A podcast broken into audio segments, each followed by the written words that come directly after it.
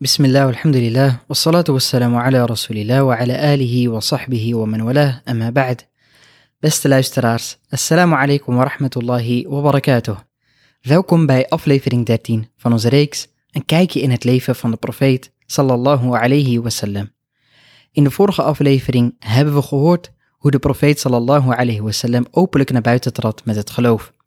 En hoe deze uitnodiging werd verworpen door de bloedeigen oom van de profeet Abu Lahab. en wellicht voelde Abu Lahab de drang om zich meteen uit te spreken en dit af te keuren, om zo te laten zien dat de profeet er alleen voor stond, dat Benu Hashim hier niks mee te maken had. Overigens moeten we de openlijke oproep op al-Safa niet als mislukte poging zien, want de boodschap van de profeet sallallahu alayhi wasallam was duidelijk. Hij riep de mensen op tot het verlaten van afgoderij en riep hen op naar het tawhid, dat niks het recht heeft aanbeden te worden behalve Allah. Een logische boodschap, die voor iedereen te begrijpen is. Deze boodschap komt namelijk overeen met de fitra, de natuurlijke aanleg waar Allah subhanahu wa ta'ala de mens mee heeft geschapen. De profeet sallallahu alayhi wasallam heeft gezegd, ieder kind wordt geboren met de fitra. Het zijn zijn ouders die het later een jood, christen of vuuraanbidder maken.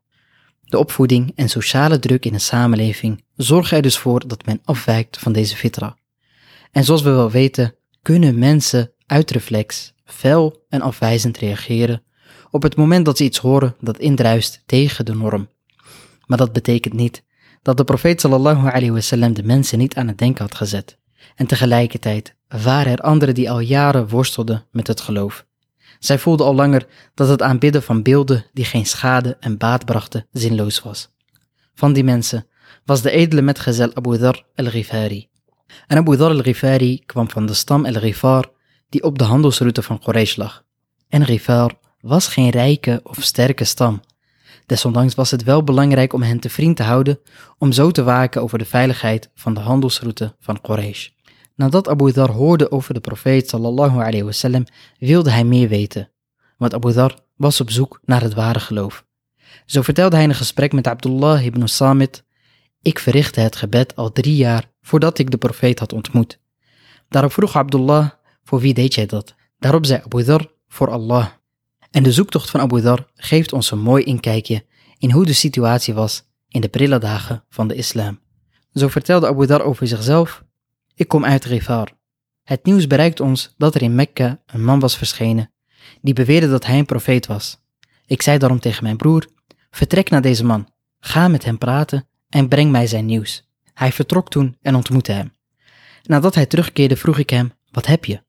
Hij antwoordde, bij Allah, ik heb een man gezien die het goede beveelt en het slechte verbiedt. Ik zei toen tegen hem, jouw nieuws is niet bevredigend voor mij. Ik nam een knapzak en een stok mee en begaf me naar Mekka. Ik kende hem niet, maar ik wilde ook niet naar hem vragen. Ik verbleef in de moskee en dronk van Zemzem. Ali kwam een keer langs en zei, volgens mij ben jij een vreemde. Ik antwoordde ja. Hij zei, kom mee naar huis. Ik ging met hem mee. Hij vroeg mij niets en ik vertelde hem niets. Toen de ochtend aanbrak, ging ik naar de moskee om over hem te vragen. Maar niemand vertelde mij iets over hem. Ali kwam toen weer langs en vroeg, heb jij je verblijfplaats nog steeds niet gevonden? Ik antwoordde nee.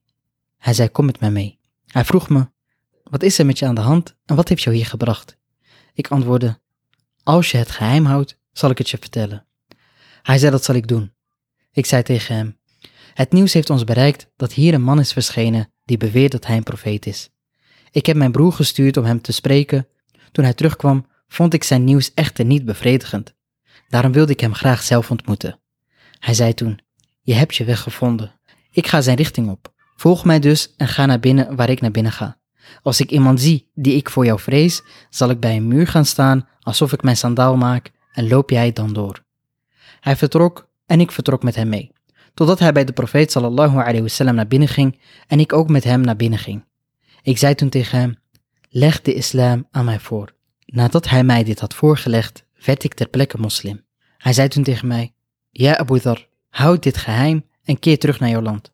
Als het nieuws jou bereikt dat wij de overhand hebben, kom dan. Ik zei bij degene die u met de waarheid heeft gezonden, ik zal dit uitschreeuwen tussen hen. Hij ging naar de moskee terwijl Quraysh daar aanwezig waren en zei, Ja, ma'ashara Quraysh, ik getuig dat er geen ware God is behalve Allah en ik getuig dat Mohammed zijn dienaar en zijn boodschapper is. Zij zeiden toen, sta op naar deze afvallige. Zij stonden op en sloegen mij bijna dood. Al-Abbas kwam naar mij toe en wierp zich op mij. Vervolgens wendde hij zich tot hen en zei, O wee jullie, doden jullie een man van Rifar, terwijl jullie handelsplaats en handelsroute langs Rifar is? Zij lieten mij toen los. Toen de volgende ochtend aanbrak, keerde ik terug en zei hetzelfde als wat ik gisteren had gezegd. Zij zeiden toen weer, sta op naar deze afvallige. Er werd mij weer hetzelfde aangedaan als gisteren. Al-Abbas kwam weer naar mij toe, wierp zich op mij en zei hetzelfde als hij gisteren had gezegd. En dit was het begin van de islam van Abu Dhar al-Ghifari radiyallahu anhu.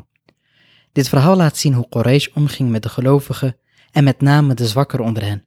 Want vooral degene die niet van een vooraanstaande stam of familie kwam, kreeg te maken met folteringen en onderdrukking. Wat ook opvalt in dit verhaal is hoe Al-Abbas in tegenstelling tot zijn broer Abu Lahab juist opkwam voor de metgezellen, ondanks het feit dat Al-Abbas op dat moment geen moslim was. En een nog beter voorbeeld voor deze bescherming is de manier hoe Abu Talib zijn neefje Mohammed ibn Abdullah sallallahu alayhi wasallam tegen de snode plannen van Quraysh beschermde. Daarover meer in de volgende aflevering van onze reeks. Mogen Allah ons kennis en wijsheid schenken. Wa sallallahu wa sallam wa barak ala nabina Muhammad wa ala alihi wa sahbihi ajma'in. Bedankt voor het luisteren. Wassalamu alaikum wa rahmatullahi wa barakatuh.